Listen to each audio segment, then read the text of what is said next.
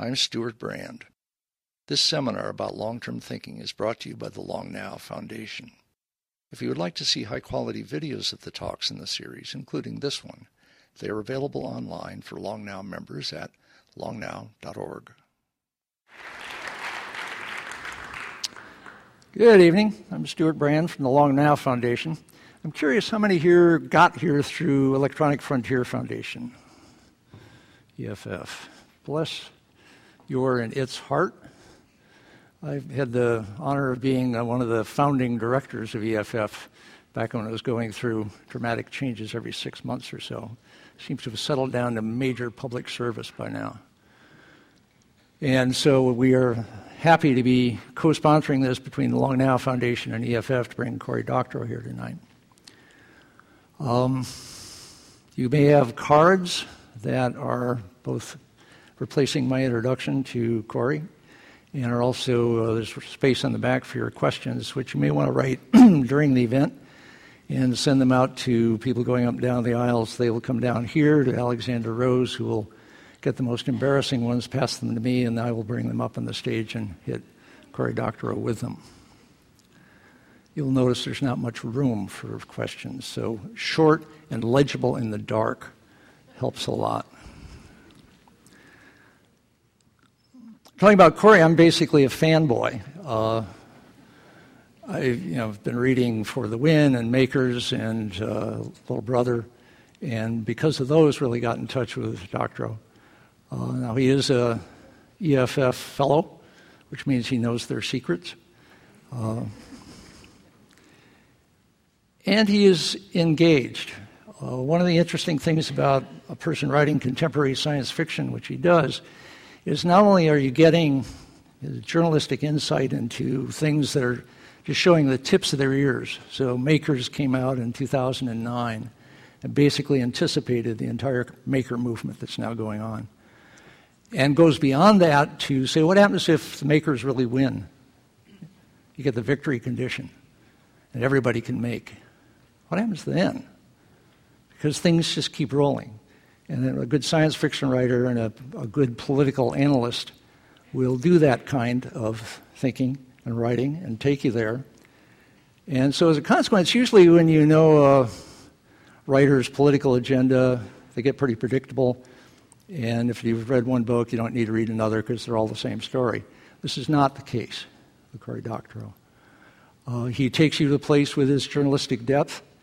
There is a political perspective that he plays out, and he takes you there. It's a very interesting way to do politics. But he's not exactly telling stories tonight. He's going dead at it tonight. Cory Doctorow.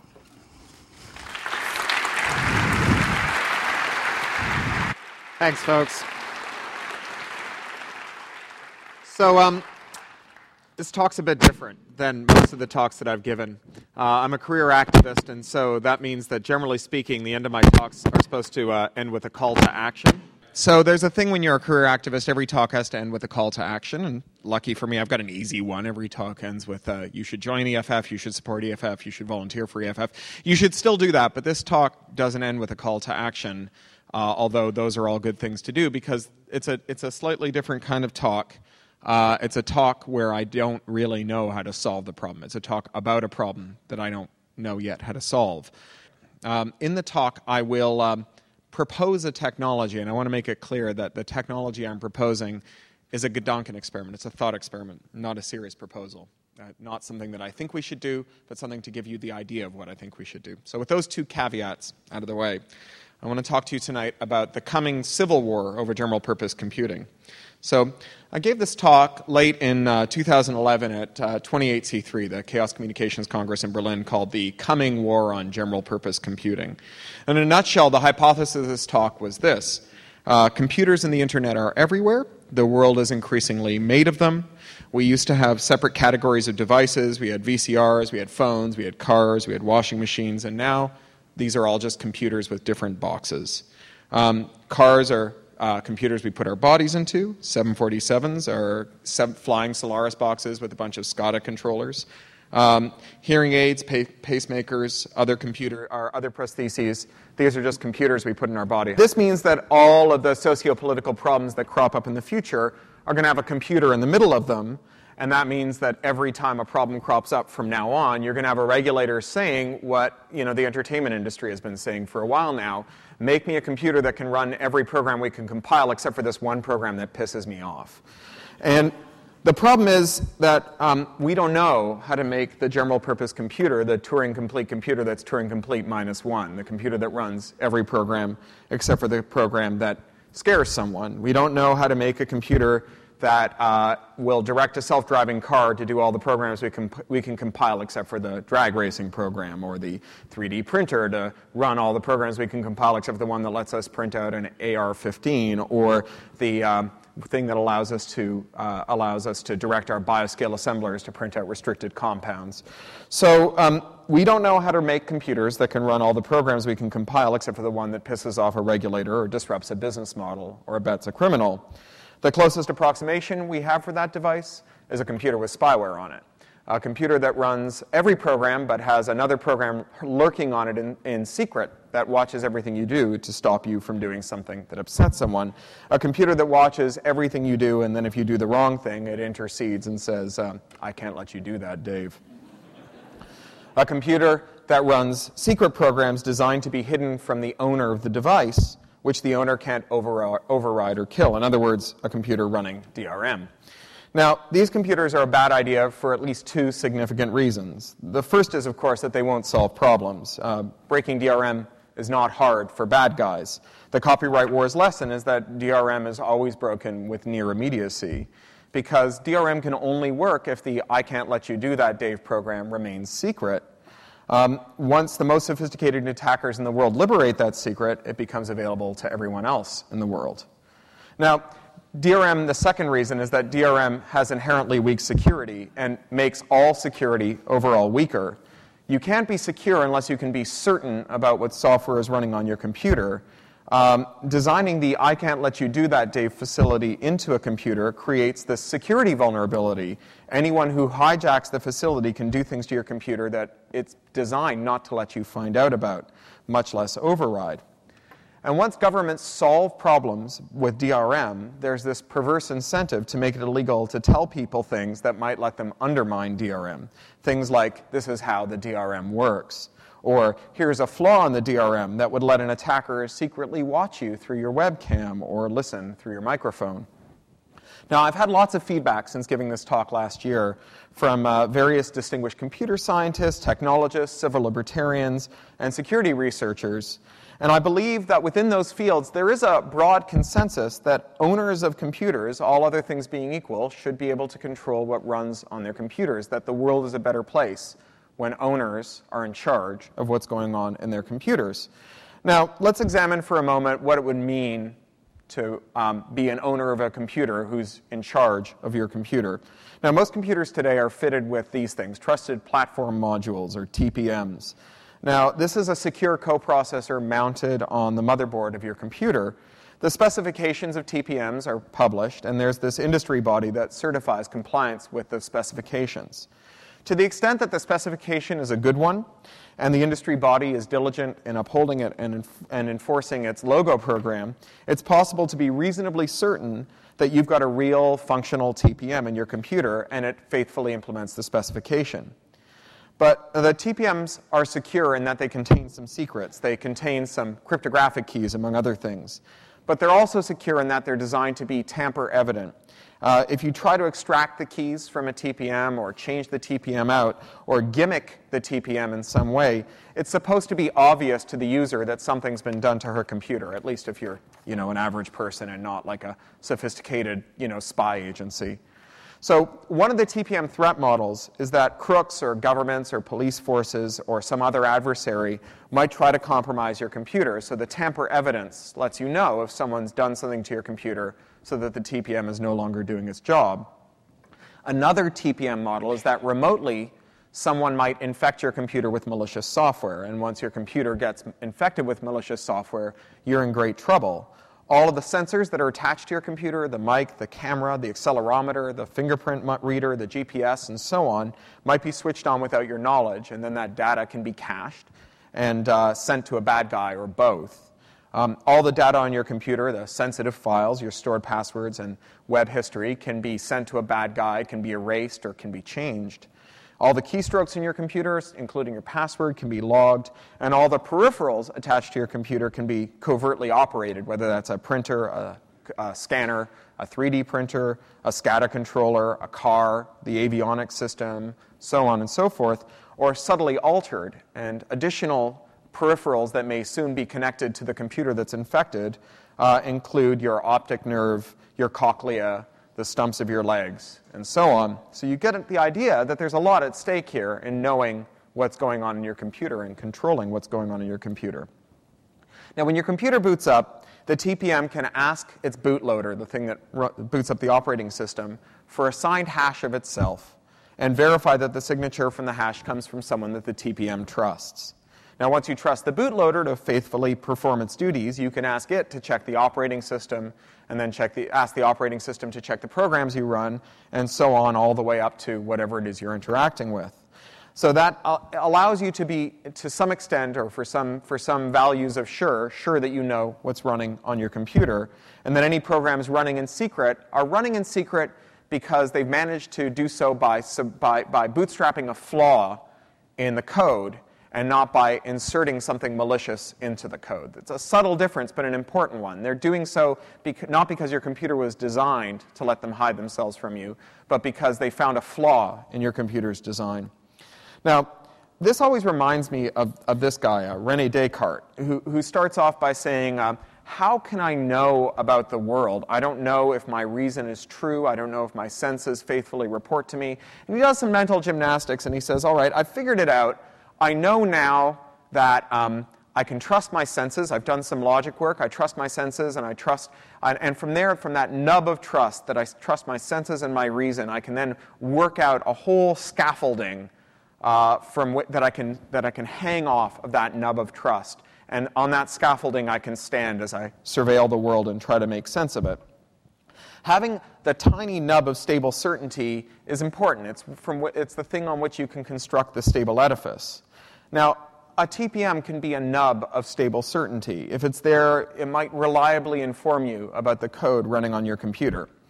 Now, you may find it a bit weird to hear someone like me talking warmly about TPMs.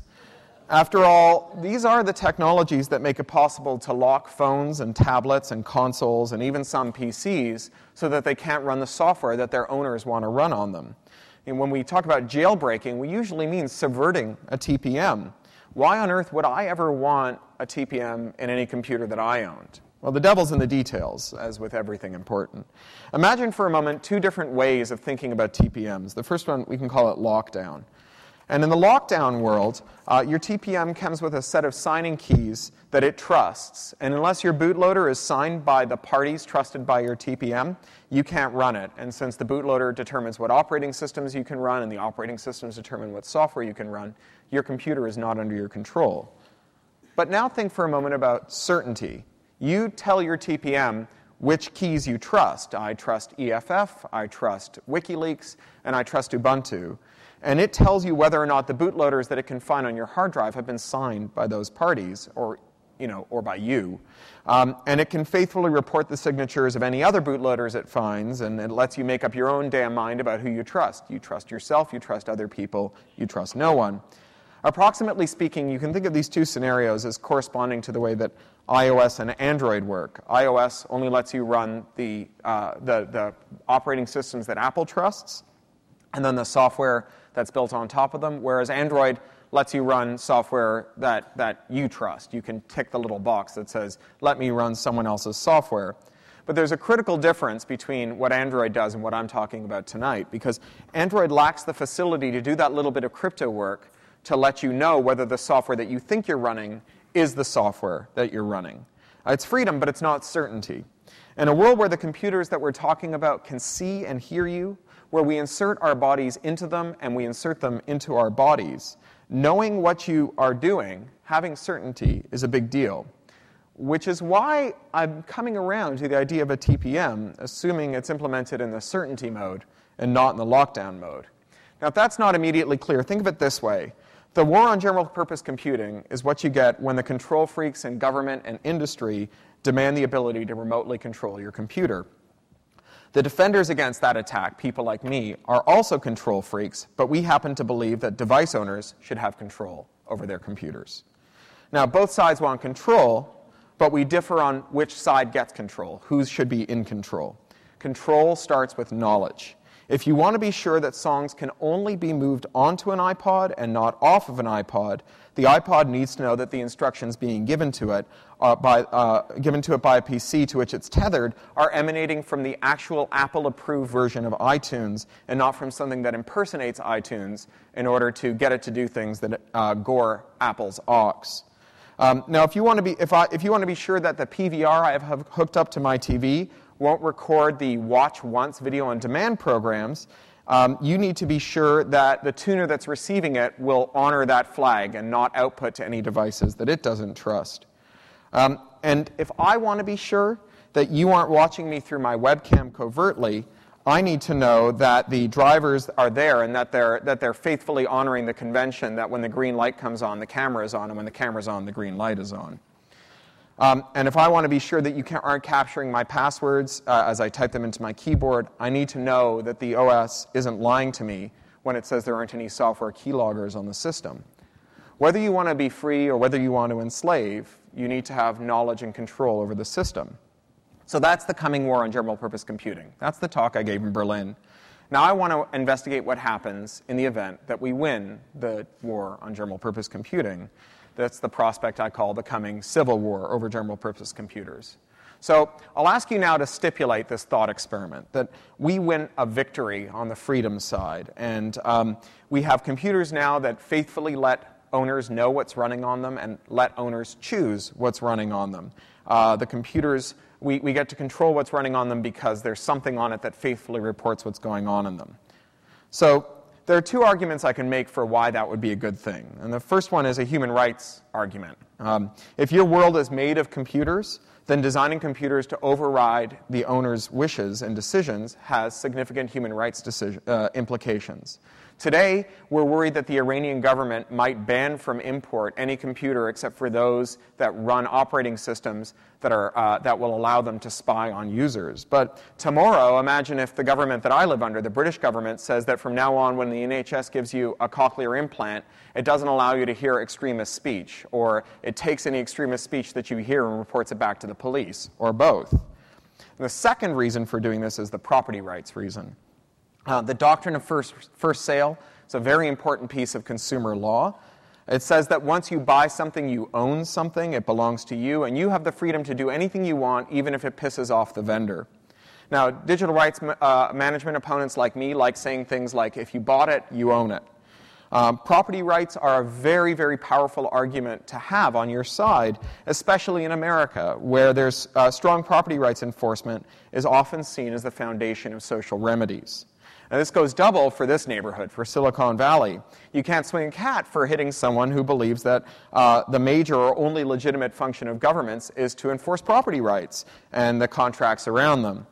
Which is to say that if you want to win a nerd fight, property rights are a powerful weapon to have on your side.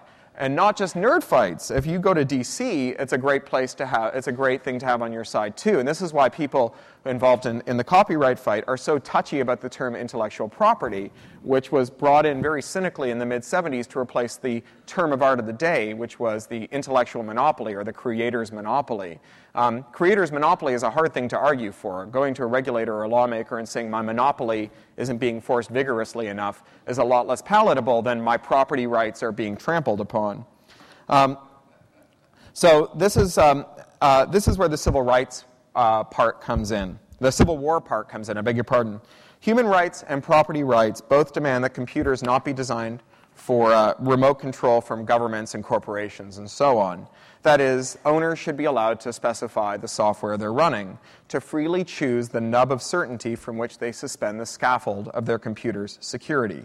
Now remember, security is relative.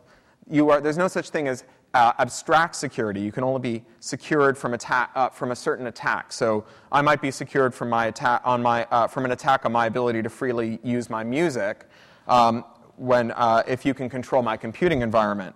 But if I can control my music and you can't control my computing environment and you're the record industry, then you are less secure in your ability to charge rent every time I want to listen to music. If I get to choose the nub from which the scaffold dangles, I get control and power to secure myself against attackers.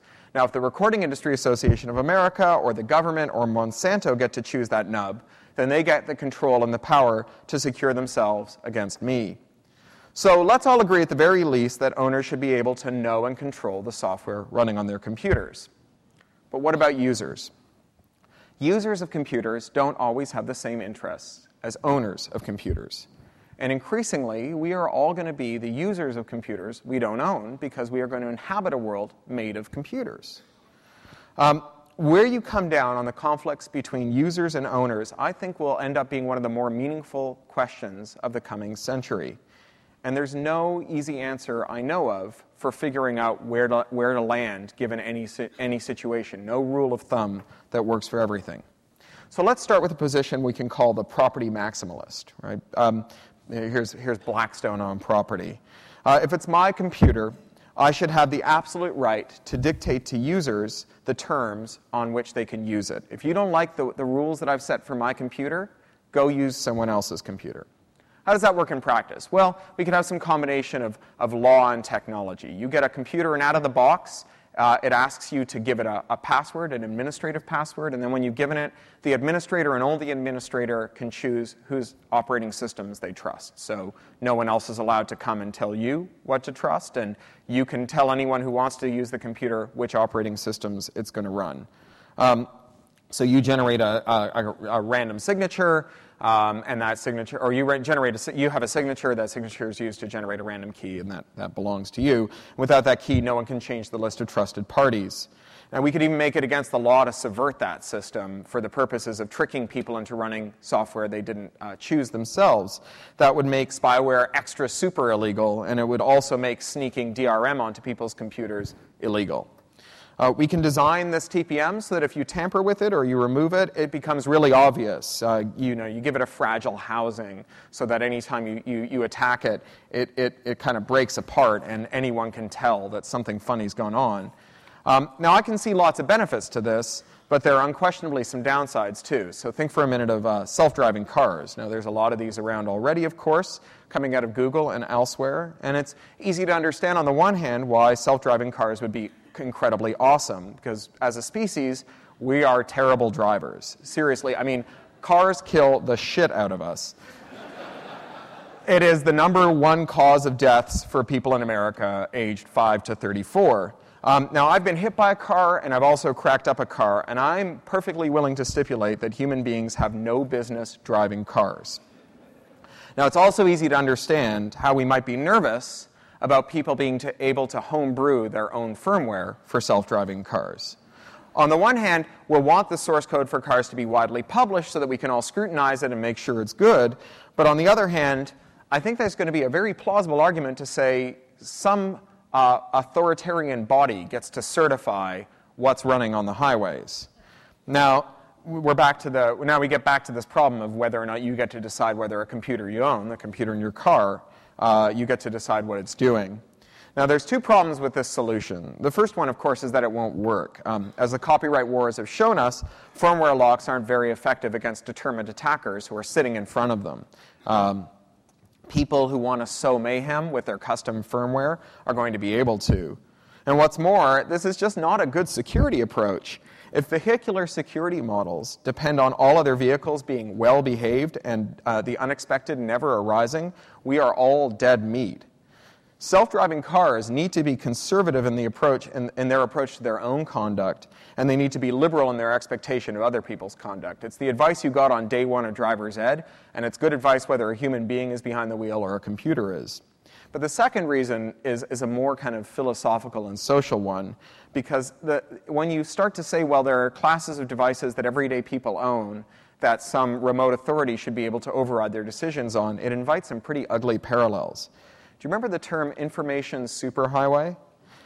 If we can justify securing the physical roads by demanding that the state or some state-like entity gets to certify the firmware of the devices that cruise on its lanes, how do we articulate a policy on explaining why the devices on our equally vital virtual highways with comparable firmware locks for PCs and phones and tablets and other devices, why those shouldn't be under state control?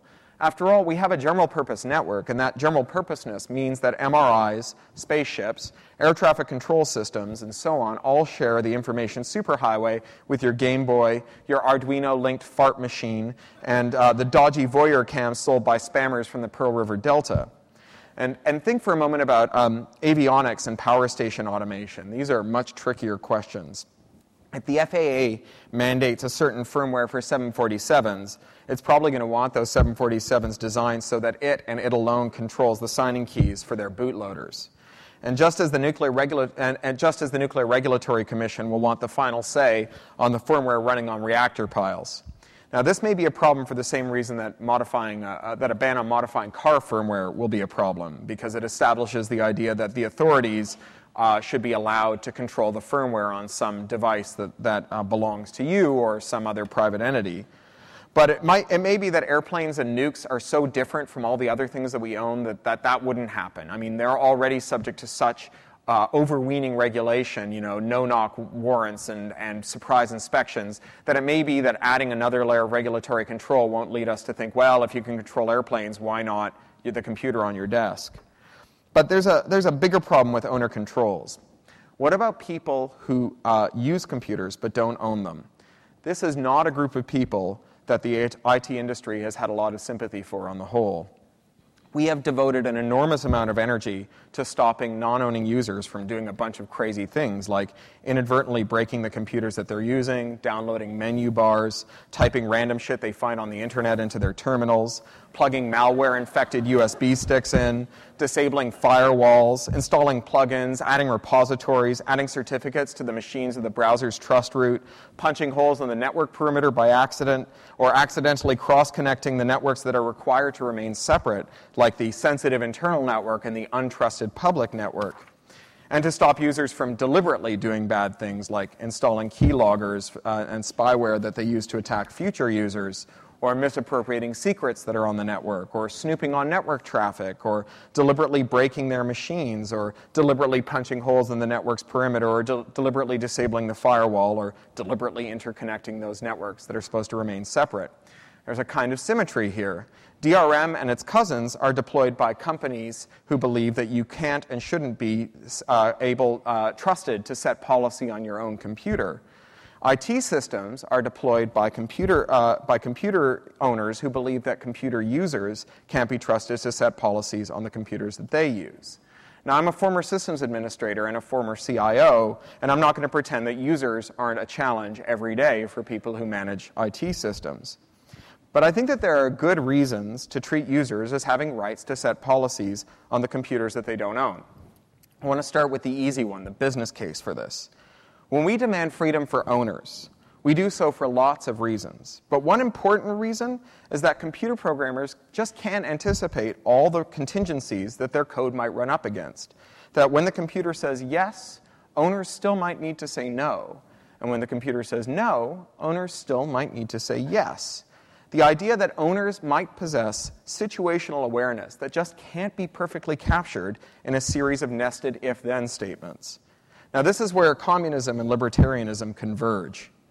This guy, Hayek, thought that expertise was a diffuse thing, and that you were more likely to find the situational awareness good for good decision-making very close to the decision itself. Devolution gives you better results than centralization. And then there's this guy, who thought that who believed in the legitimacy of workers' claims over their working environment, saying that the contribution of labor was just as important as the contribution of capital, and demanding that workers be treated as the rightful owners of their workplace with the power to set policy over it. For totally opposite reasons, these two believe that the people at the coalface should be given as much power as possible. Now, the death of mainframes was attended by an awful lot of concerns over users and what they might do to their enterprises. In those days, users were even more constrained by their IT system than they are today. They could only see the screens that the mainframe let them see, and only undertake the mainframes that the mainframe let them undertake the operations that the mainframe let them undertake. When the PC and VisiCalc and Lotus 123 appeared, employees actually risked getting fired by bringing those machines into the office or bringing home office data to run on them at home, because they had a computing need that couldn't be met by the constraints set by their firms and by its IT department, and because they didn't think that if they came to their IT department or their employers with their demands that they would be recognized as legitimate. After all, the standard response to something like that from a user is one or more of the following. Our regulatory compliance prohibits your doing the thing that will help you do your job better. If you do your job that way, we won't know if you've done it right. You only think you want to do your job that way. It's impossible to make a computer do what you want it to do. Corporate policy prohibits doing your job that way. Now, some or all of these may be true, although they often aren't. And even when they are true, they're the kind of truths that we give bright young geeks millions of dollars in venture capital to falsify, while middle-aged administrative assistants merely get written up by HR for trying to do the same thing. The personal computer arrived into the enterprise by the back door, over the objections of the IT department, without the knowledge of management, at the risk of censure and termination, and it made the companies that fought it billions. Trillions. The reason that giving workers more powerful, more flexible tools was good for firms is that people are generally smart and they generally want to do their jobs, and because they know stuff that their bosses don't know. As an owner, you don't want the devices that you buy locked because you might want to do something that the designer didn't anticipate. And employees don't want the devices that they use all day locked because they might want to do something that the IT department didn't anticipate. This is the soul of Hayekism. We're smarter at the edge than we are in the middle, but it's something that the business world only pays lip service to, and these ideas that came into the 1940s from Hayek and free markets.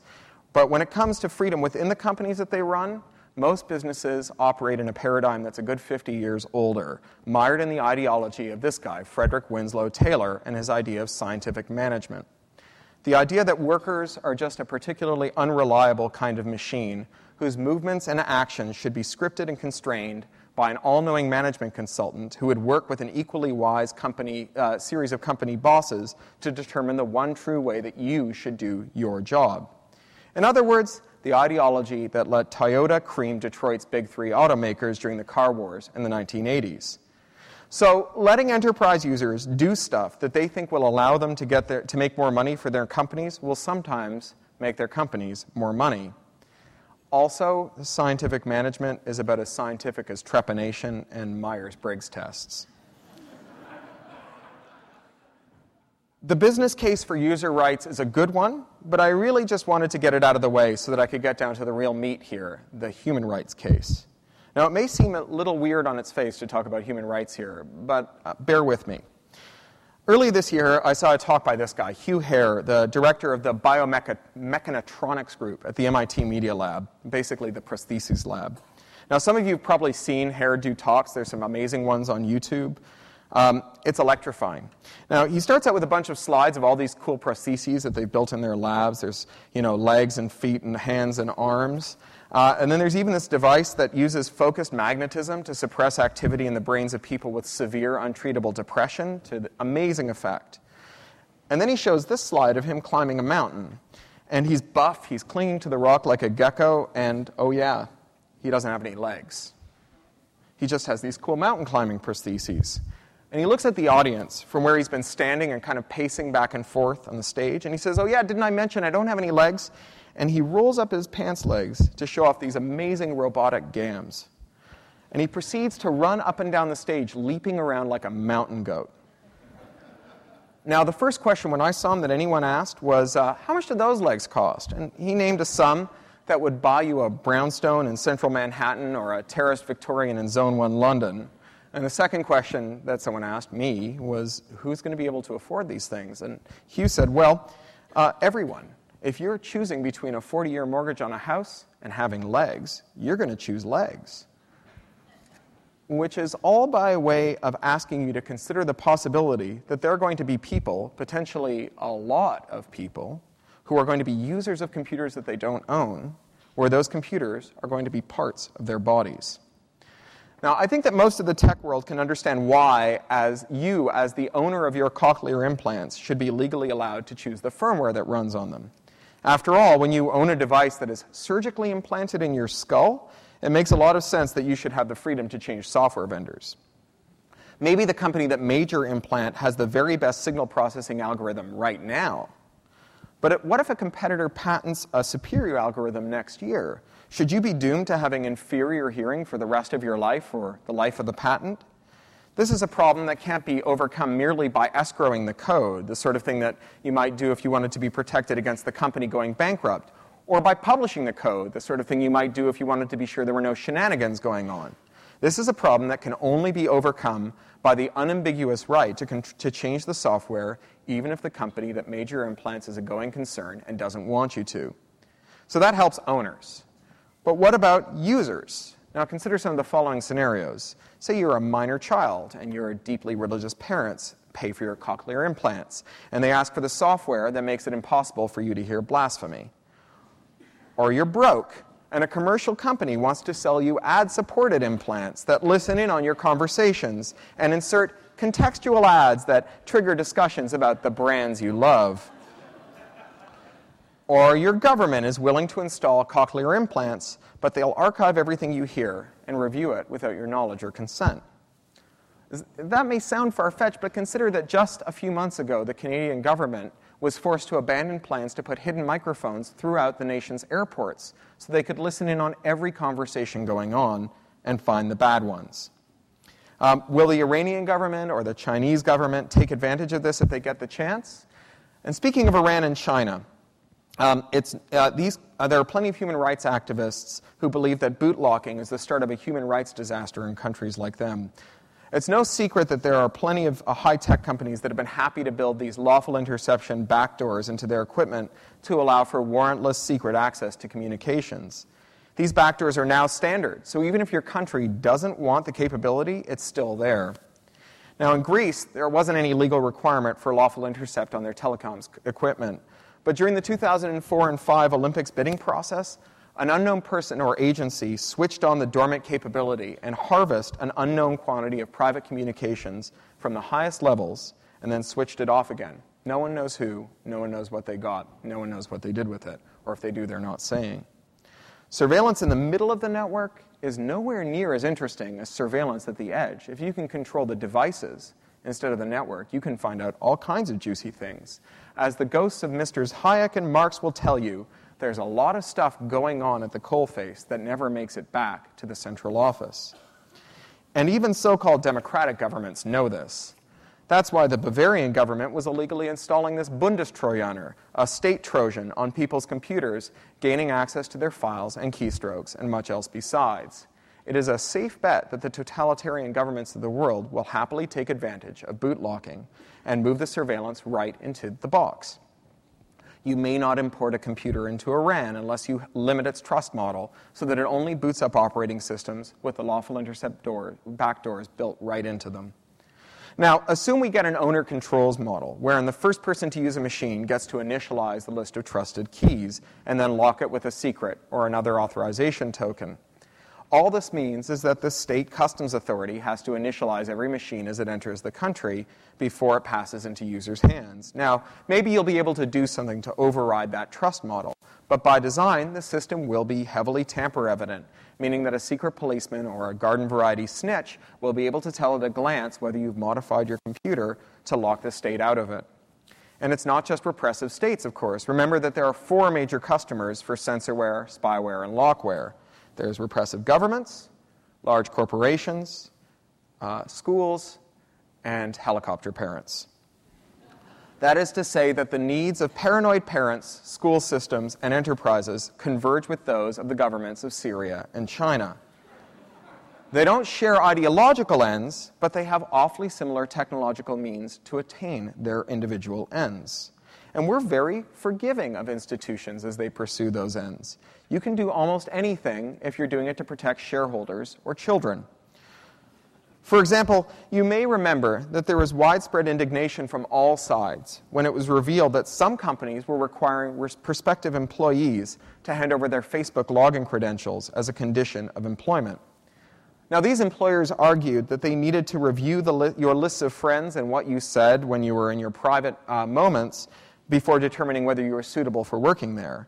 Facebook logins were fast becoming the workplace urine testing of the 21st century, a means of ensuring that your private life didn't have any unsavory secrets lurking in it, secrets that might compromise your working life. Now, the nation wasn't buying this. From Senate hearings to popular editorials, the country rose up against this practice. But no one seems to mind that employers routinely insert their own intermediate keys into their employees' devices, their phones, their tablets, and their computers. These allow them to spy on their internet traffic, even when it's secure with a little lock showing in the browser. It gives the employers access to any sensitive site you visit on the job, from your union's message board, to your bank, to Gmail, to your HMO, or your doctor's private patient messaging area, to Facebook. There's a wide consensus that this is okay, because the laptop, phone, or tablet that your employer issues to you is not your property, they're company property. And yet, the reason that employers give us these mobile devices is because there's no longer any meaningful distinction between work and home. Corporate sociologists who study the way that we use our devices time and again find that employees are not capable of maintaining strict divisions between their work and personal accounts and devices. America is the land of the 55-hour work week, a country where very few professionals take any meaningful vacation, and when they do, they go abroad with their Blackberries. Even in traditional, old, pre-digital workplaces, we recognize the human rights of workers on company property. We didn't put cameras in the toilets to curtail employee theft, by and large.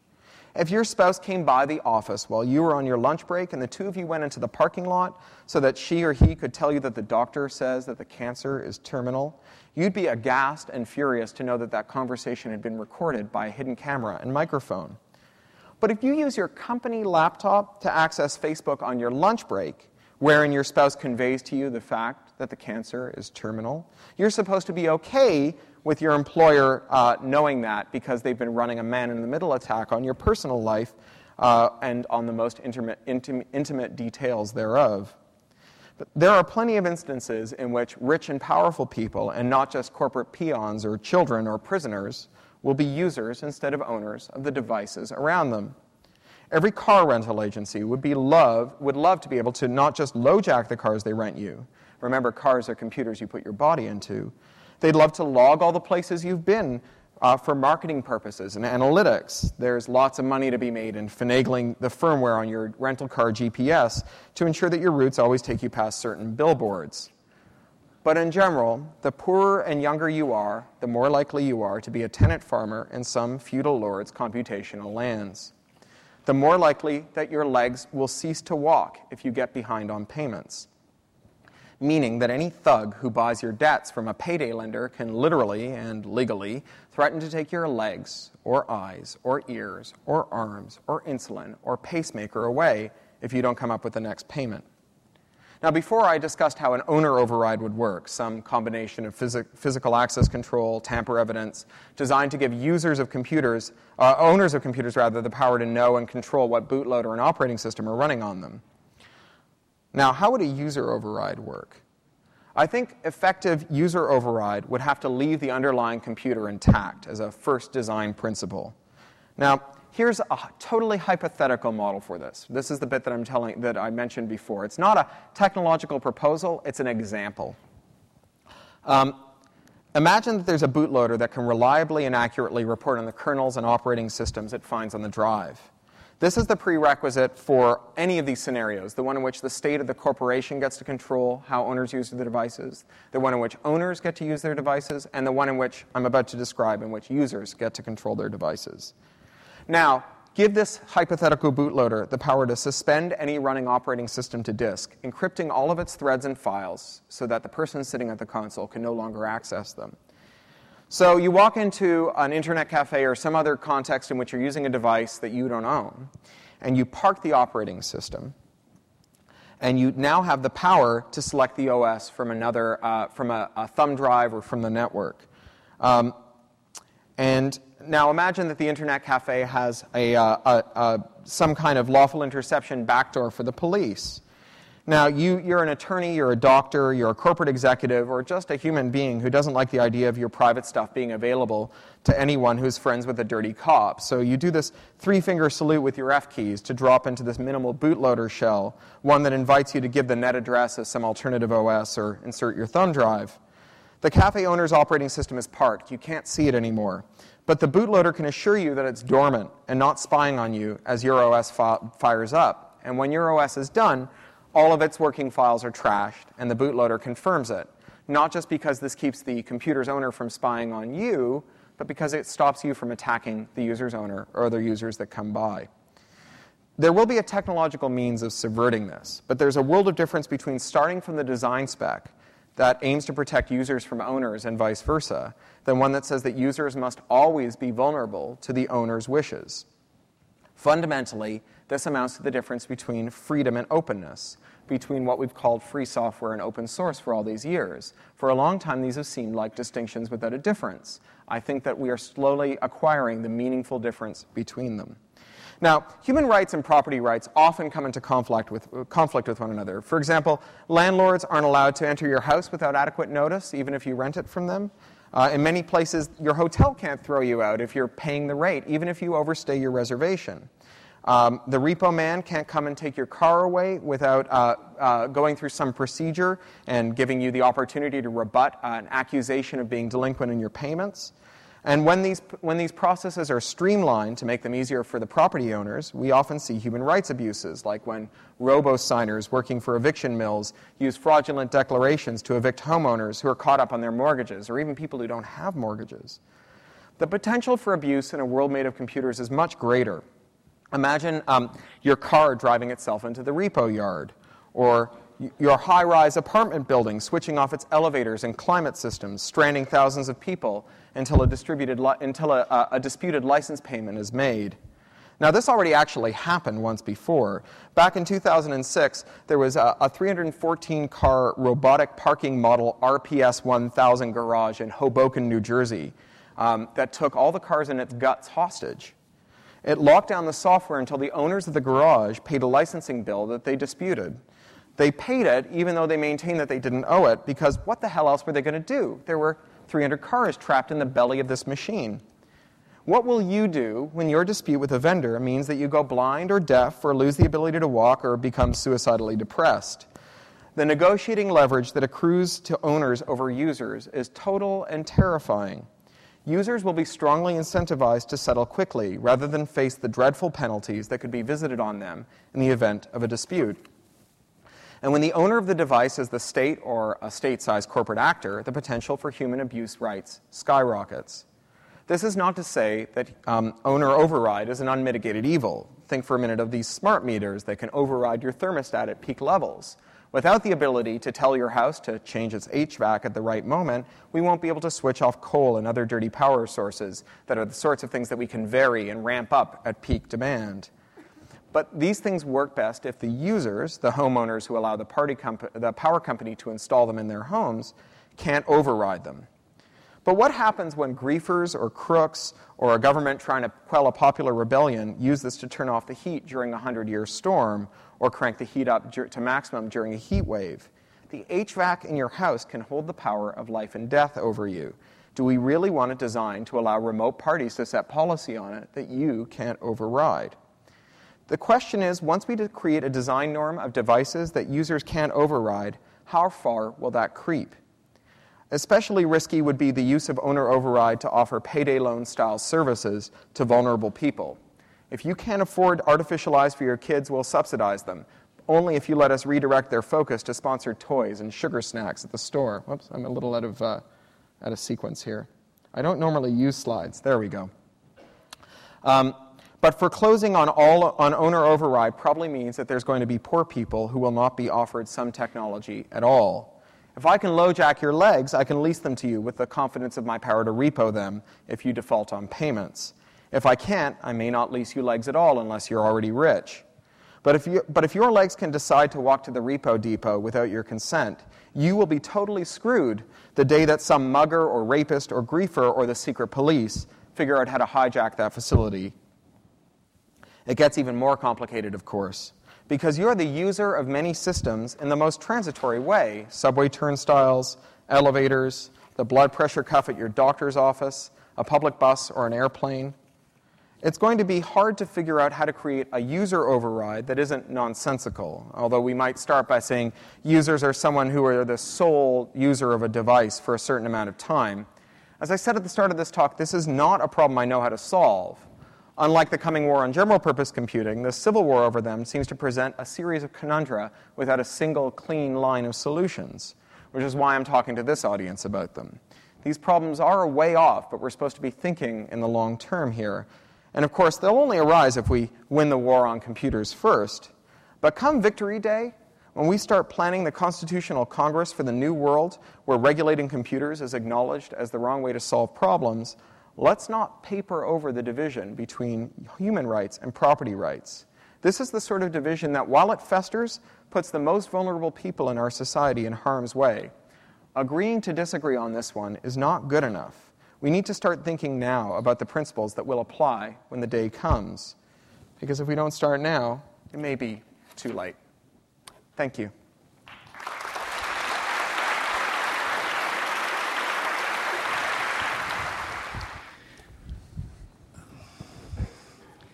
Sort of an analog question. Mm-hmm. You've been in Britain how long?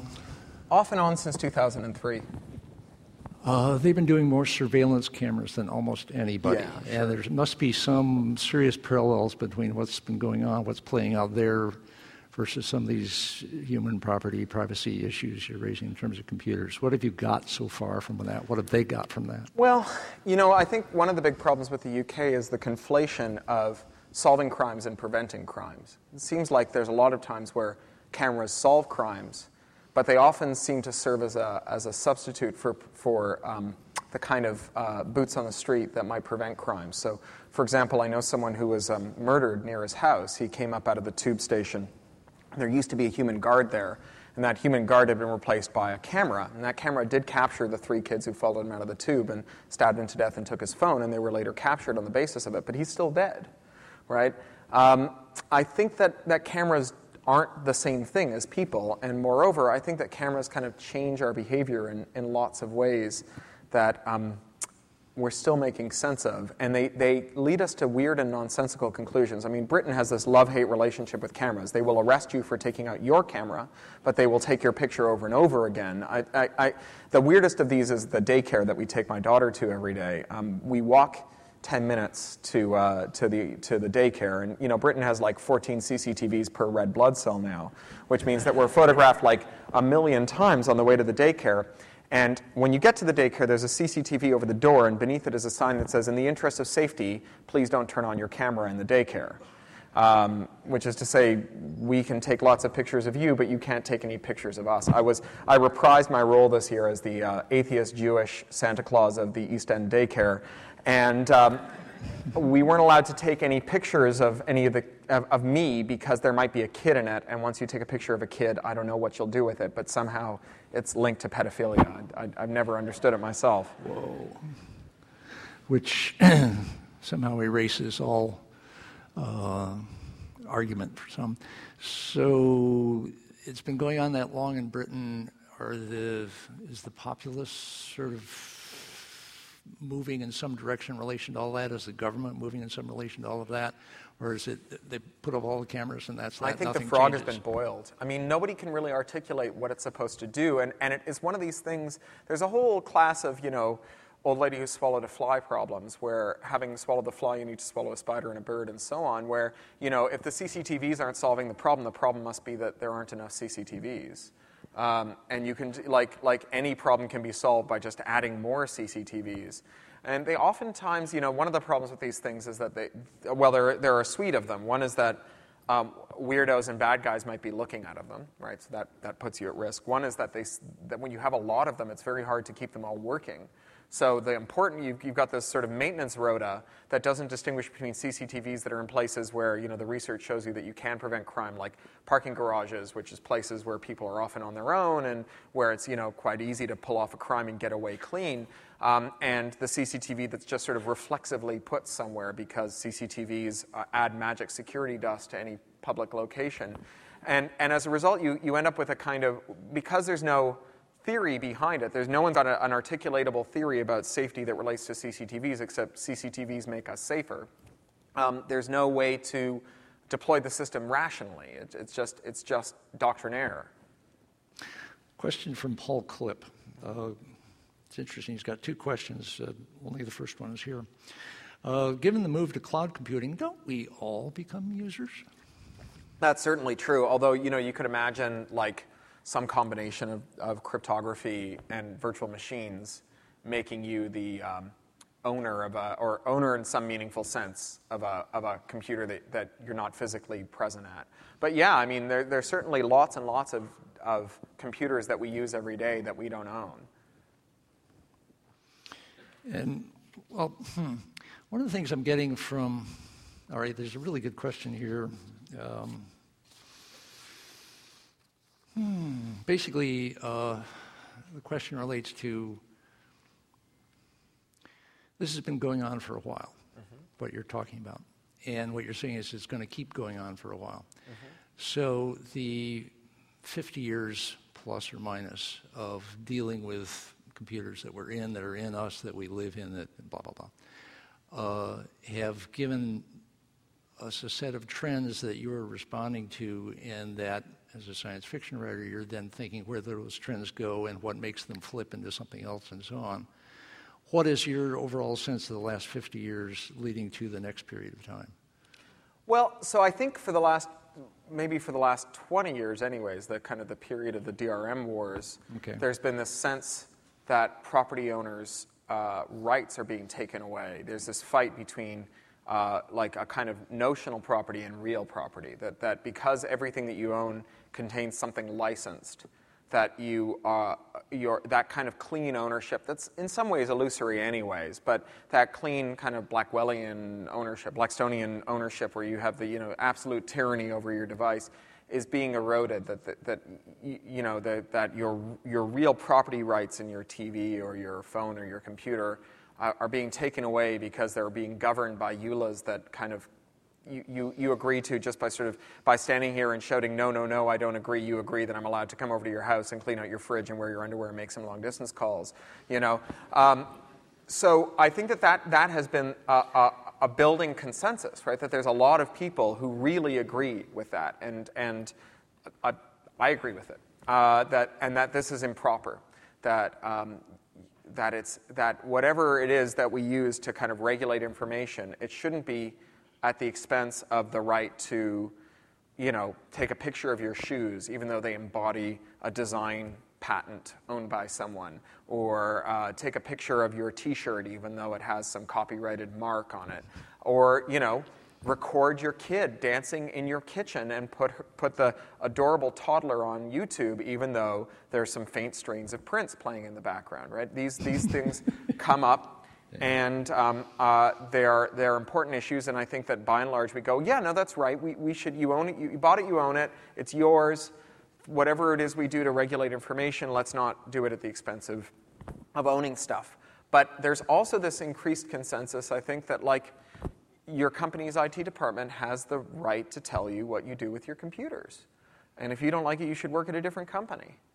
And I think that's our reflexive answer that's not a very good answer. You know, I wrote a column about the fact that we weren't pissed off when Facebook logins were captured by employers when users used their company computers to access Facebook, even on their lunch breaks or whatever.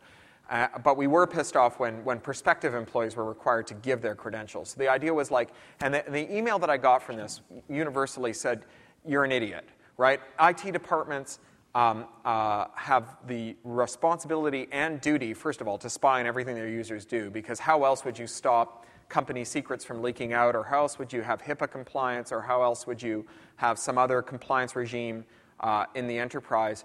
And then they also said, you're an idiot because it's your boss's computer. Why are you doing something personal on it? It's you know, if you want to do something personal, use your own computer. But you know, we're not really good at maintaining clean divisions between user computers and owner computers. And moreover, as I said in the talk, you know, there's lots of times where you're on your employer's property, where your employer's dominion over your interrelationships with other people and your kind of your person is not absolute. So why should it be absolute just because there's a computer in the middle of it? Why is it that Facebook credentials are beyond the pale for prospective employees, but kind of, you know, just a thing that you should sort of suck it up, and if you don't like it, use someone else's computer once you take the job? I get the sense you're saying that you're talking about property rights and human rights, and property rights seems to be an endless condition of negotiation and battle and the Civil War and so on. Whereas the human rights, I get the sense you're saying, is a little more absolute, and that doesn't change so much over time. Yeah. I mean, will human rights laws then be able to sort of clarify the issues? No, I don't think human rights are unchangeable over time, because I think that there are human rights questions that we've never had to answer, like control over your sensorium, or universal surveillance, or even negotiating the difference between. You know, like we've always had, you know, a certain abhorrence for people who go and read your private diary in order to incriminate you. That happened to me once. It's horrible. But I mean, what about your life logger? What about your Fitbit? What about, you know, there's a kind of depth of information captured there that, on the one hand, seems kind of like impersonal, right? And yes, there you go. You know, like your pulse at any given time. You know, why should that be private? But at the same time, could be quite damning taken as a whole. I kind of feel like these disclosures, they're a bit like involuntary disclosures, or even voluntary ones. Sometimes are a bit like smoking, right? Taking a puff of a cigarette won't give you cancer, but if enough people take enough puffs of cigarettes, some of them will get cancer. And disclosing once won't put you in harm's way, probably, but enough disclosures over a wide enough population is going to create some really weird pathological outcomes. And when those disclosures are compelled because they come out of the devices, that is even more potentially harmful. So is part of this driven by just the pace of change, because norms emerge, laws emerge, regulations that people feel okay about emerge? But if you got Moore's Law chugging along behind all of this and just making it a whole new engineering and use world every few years, does that mean that norms never get to catch up and there's always going to be civil war for the foreseeable future? Well, I mean, I don't think that it's merely future shock or, you know, acceleration shock. I think that, like, you know, people, I sometimes hear people say privacy is dead, but it seems to me that privacy is dead is not a description of the world as it is, but rather a slogan, right? I need more money, privacy is dead, right? It seems like whenever I hear someone declaring privacy dead, that person has an interest in privacy being dead. And you know, it's not a neutral observation. And so, you know, Larry Lessig talks about these four regulatory forces: code, law, technology, and norms. And I think that when new technology comes along, there are lots of norms, differing norms that emerge. But the ones that emerge victorious are often those that are prompted by people or supported by people or support the interests of people who already have lots of power. So, you know, for example, I can't figure out how to rent you music and then rent it to you again later unless I can control your computer. Therefore, controlling your computer is bad. When, you know, another answer to that might be, why is renting music to me an absolute right? I mean, if you can't figure out how to rent music to me without doing something so obviously wrong, then you should get another line of work. Right? It seems to me that like there's nothing a priori. Like if you were a Martian watching the Earth through a telescope, there'd be nothing about one or the other that would tell you that that seems like on its face to be a more reasonable claim, right? You know, renting music, not renting music. There's no absolute kind of necessity that music be rentable. Question from John Foster. Not a question. He says, "Thank you for validating my vintage computer fetish. Old hardware makes it all future-proof." Yeah, well, not, I mean, only if you don't have a modern car, only if you don't get fitted with a pacemaker, only if you don't walk past CCTVs, only if, I mean, there are lots of computers that you will end up using that aren't visibly computers, right? So nothing is future-proof. Yeah, well, I don't, I mean, I think being a hermit maybe, but you know, this is a very, you know, versatile quote. Just because you're not interested in technology doesn't mean technology isn't interested in you, you know? A little warmed over Trotsky there.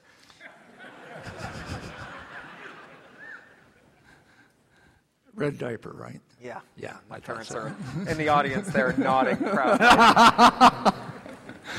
A little fanboy question. You're about to finish a book with Charles Strauss? No. It's been long finished. It's long finished. Yeah. No, it's coming out in September. Yeah. Sell us this book. Well, you may have read the first two-thirds of it. The first story we ever wrote together was called Jury Service, and it's a comic novel set in a world in which all of the technophiles have ascended to the singularity. They've all abandoned their bodies and left behind all of the Luddites, all of the people who are deeply religious and reject technology and so on. So it's the inverse of the Left Behind novels, in which all of the pious people go to heaven, and this one, all of the refuseniks are left behind, and all of the kind of highly secular technophiles go to the cloud, and and the cloud sends spam to the earth. It has ideas. In fact, it's disassembled the whole solar system except for the Earth because it has a sentimental attachment to it. And it's formed this giant Dyson sphere. And there's this one lighthouse beam tracking the Earth as the Earth goes around the sun, and the rest of the sun's radiant energy is being absorbed by the bones of all the planets that are now, you know, grinding computronium, running simulations of nerds.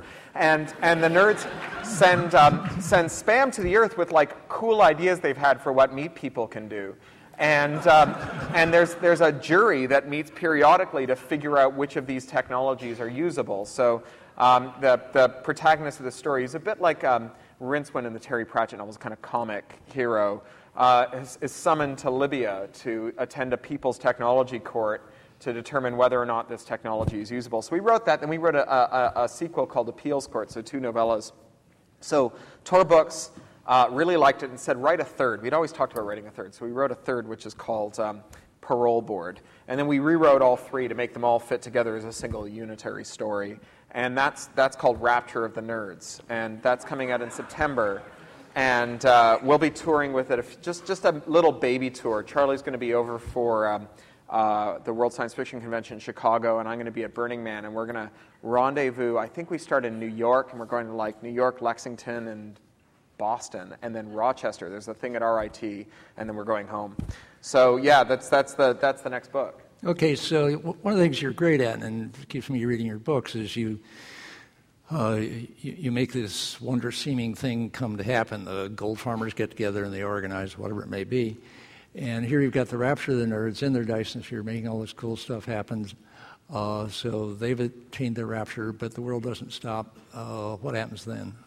Well, I mean, it's a series of comic stories that are in part about the arrogance of technological determinism, of telling people, well, this is just going to happen, get used to it, here's the technology, change things. So in some sense, a kind of self-critique, because we're as guilty of that as anyone else. And it's also, you know, in the third act, it's really a book about how the fact that we can all ascend and do things in computers that are impossible in the real world without the constraints of the real world doesn't mean that they'll be very nice, and in particular, it doesn't mean that they'll be very aesthetically pleasing. So the third act is really about life without constraint inside a simulated universe in which everything kind of looks like GeoCities page. And there's a certain that is not necessarily a prediction as much as an observation of the world that we inhabit today, you know. And it's so we open that third act with someone pounding at the door, and the person who lives at the house says, "Who is it?" And the voice says, "It's the singularity." And the person says, "We don't want any." And the voice at the door pounds some more and says, "Everything is different now." So I go away. I don't want any. And so it's a bit of this kind of idea that there may be legitimate reasons not to want any.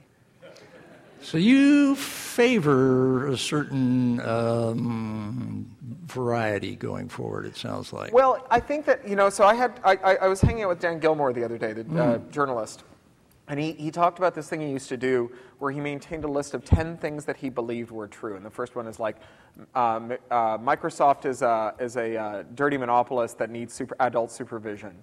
And every 6 months he would call up people who totally disagreed with him about the 10 things that he thought were true and get them to tell them their best arguments to figure out whether or not he still thought that they were true, as a means of kind of sharpening his belief and understanding whether or not he was taking things for granted. As he said, you know, if you believe something to be absolutely true in an era of rapid technological change and you never revisit that belief, the one thing you can be sure of is that you'll be wrong eventually. And so I kind of feel like we need to investigate the possibility that we're not right, and that's one of the things that happens in this book. Plus, it was really fun. It was really, really fun to do this. I did a joint talk, I don't know if it was ever put online, with a guy named Peter Biddle, who's a really good guy, now works for Intel, but he designed Palladium. He designed trusted computing for Microsoft. And he's totally on the other side of a lot of these issues from me. And we gave a talk where we reversed positions, where he gave the position against it and I gave the position for it. And that was really good fun, trying to come up with the best arguments, the arguments that I always hoped no one would ever bust out when I was arguing about it because I couldn't think of the good ones. So, arguing with yourself, what have you changed your mind about lately? What have I changed my mind about lately? Well, I mean, TPMs. I've been really thinking a lot lately. You know, as I contemplate sensor density in the devices that I own, I'm getting increasingly worried that I need a means of verifying what's running on them. And lots of things are making me paranoid about that. Things like the Bundestrojaner, the fact that it seems like there's a migration path from what we call like advanced persistent threats. They're the kinds of things that governments do, into automated attacks, where it's nothing personal. It's just a thing that you can kind of execute against a population of 10 million people until you find the person is vulnerable. I just saw a talk at DEF CON Kids, actually, by Moxie Marlinspike and a couple of friends over vulnerabilities in the near-field communication sensors in Android phones. And he took a piece of what looked like paper, and he brushed it against a phone, and thereafter the phone belonged to him. And he said, well, there's some limitations. You need to get the paper very close to the phone, and the phone needs to be switched on when it's running.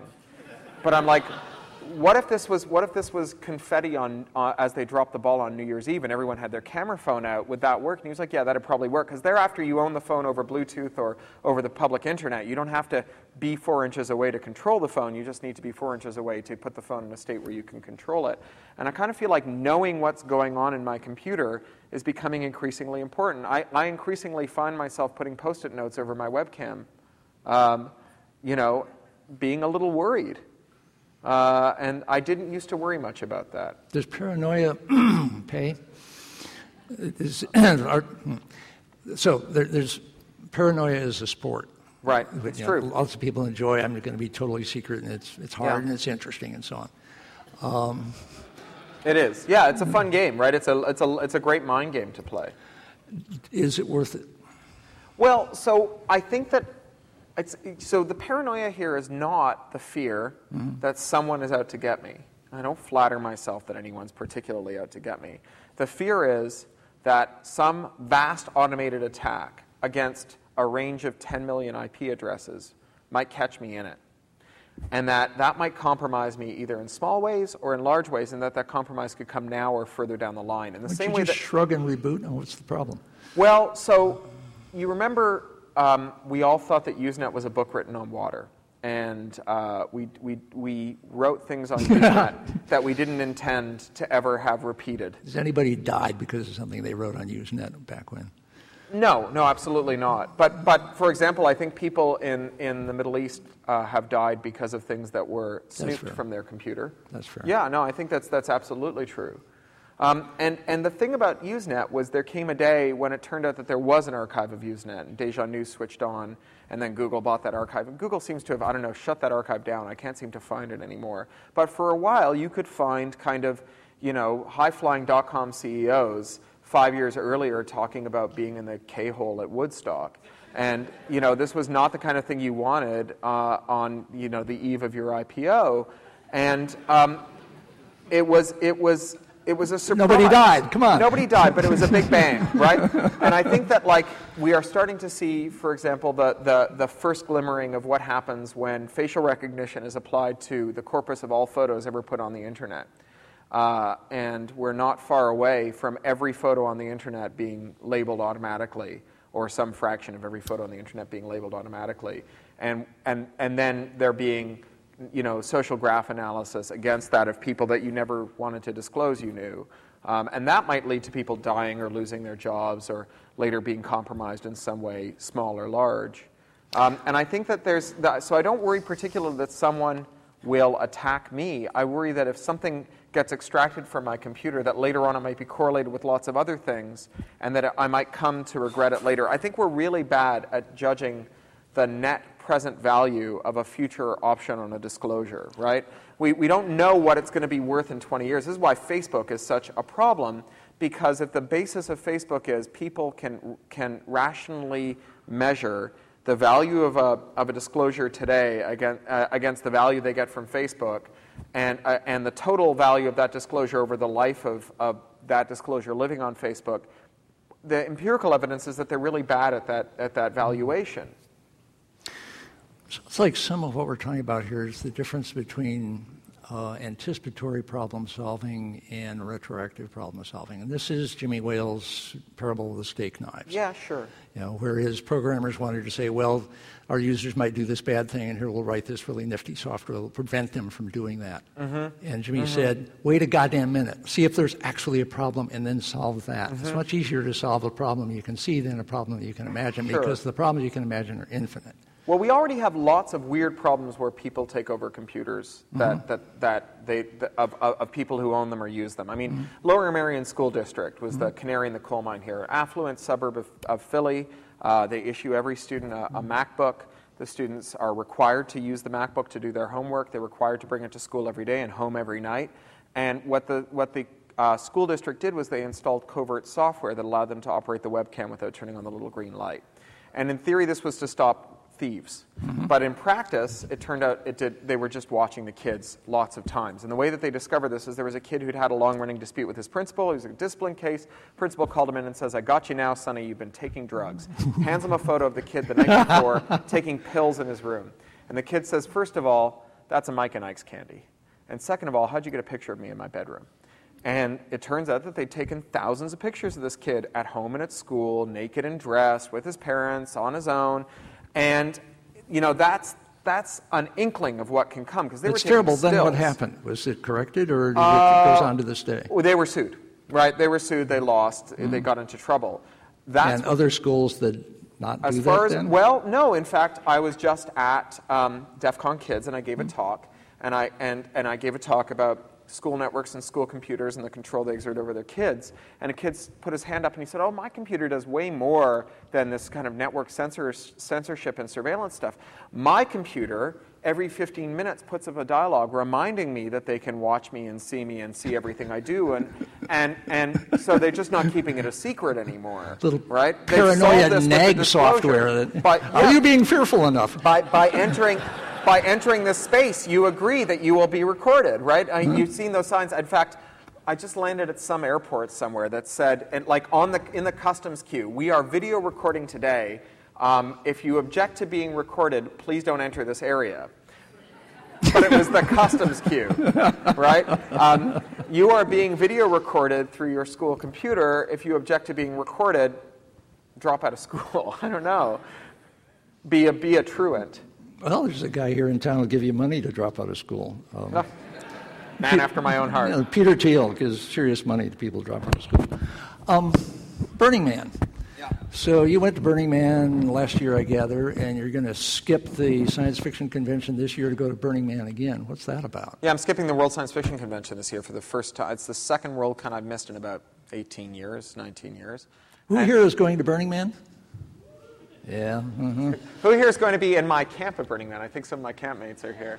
Hi, guys. What's your camp? I'm camping with the Liminal Labs, who are these awesome folks I know from when I lived in San Francisco and when in the heyday of the well. Mm-hmm. And they have this amazingly organized camp that we camped in last year for the first time.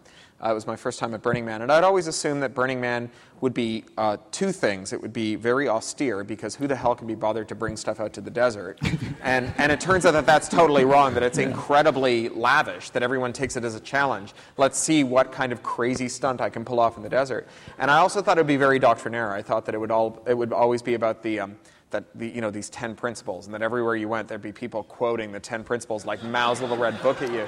And in fact, although the 10 principles are clearly central to what you do at Burning Man, and anytime anyone quotes them, they do so with an ironic eye roll, knowing how weird and ridiculous it is to be quoting these 10 principles. Can you state some of the 10 principles? They indoctrinate you enough to... Gosh. The only one I remember is no dogs.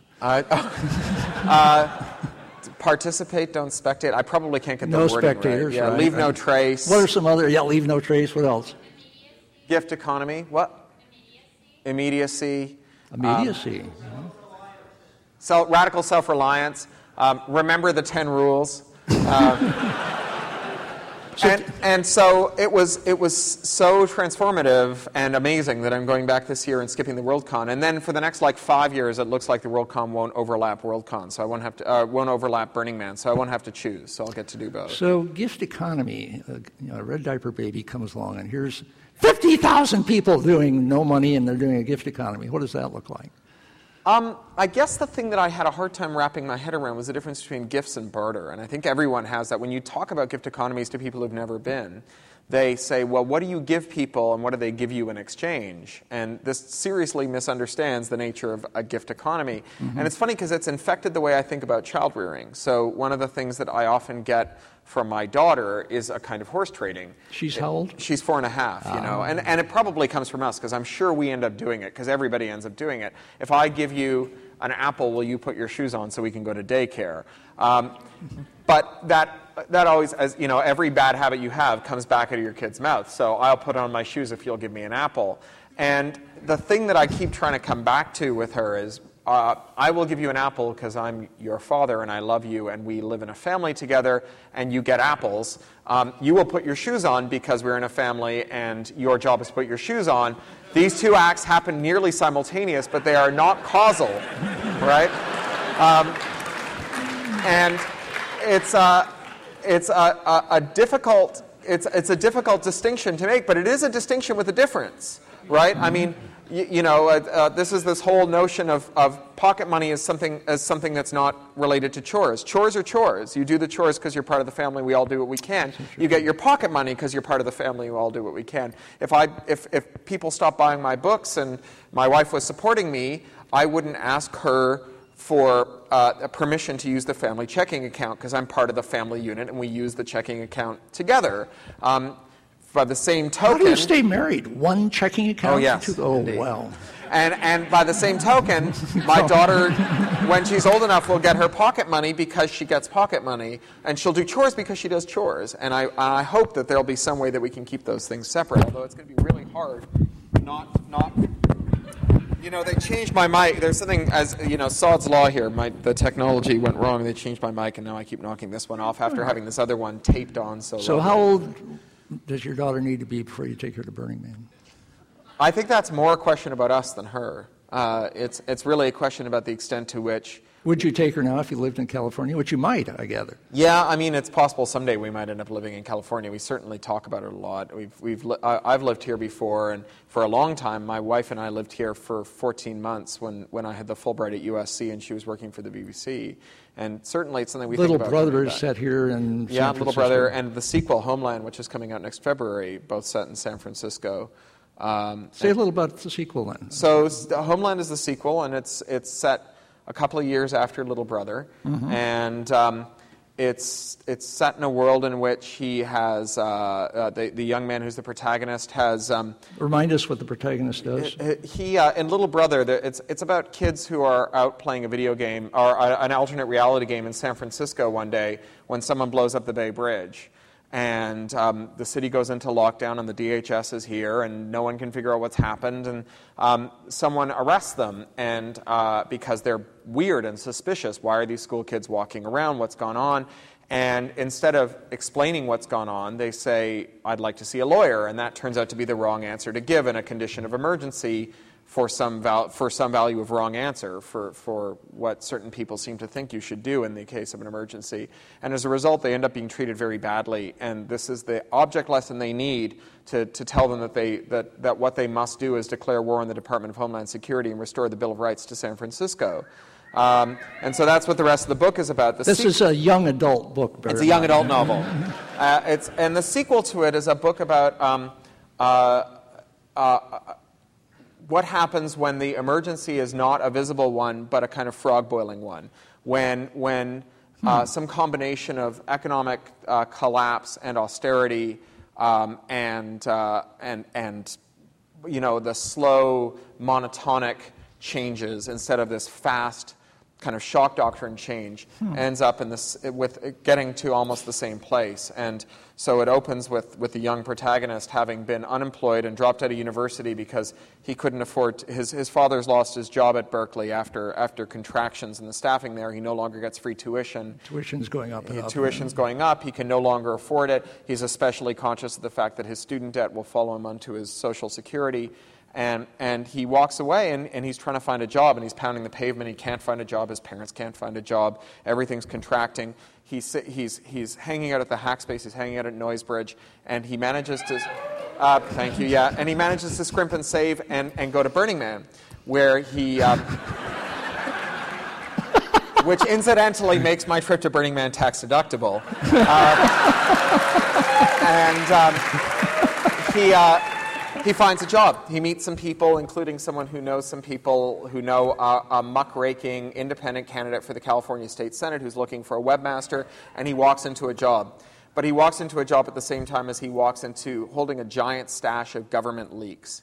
And so it's about his tension balancing the fact that he's got a straight day job working for this muckraking senator and all of these leaks. And without giving away the whole story, one of the leaks is that an organization a bit like Blackwater has spun out and has become private debt collectors who are buying up subprime debt and securitizing it and collecting on it. And they have fanned out lobbyists to all 50 state houses in the country with a proposal to pass state laws on debt collection that will allow them to attach the assets of parents of students who've gone back home after graduating and not finding a job. So it's basically another way of taking away your house. It's this is the secret he's sitting on at the same time as he's working for this muckraking campaigner. So it's there's lots of Occupy style stuff. There's lots of UAVs and quadcopters. There's lots of WikiLeaks style stuff. There's lots of Tor and forward secrecy. Jake Applebaum wrote one of the afterwards, and Aaron Swartz wrote another. There's lots of sort of 21st century politics and next generation political campaigning and the kind of stuff we did with SOPA and PIPA. In there and some ideas that Aaron had. Aaron actually basically wrote a passage of it for me about what the future of political organizing and campaigning might look like in a post-PIPA, SOPA world. So it's a lot like Little Brother, only the next thing. And this is young adult too? And it's young adult too. Us young adults are very grateful. Keep it up. Thank you. Thanks.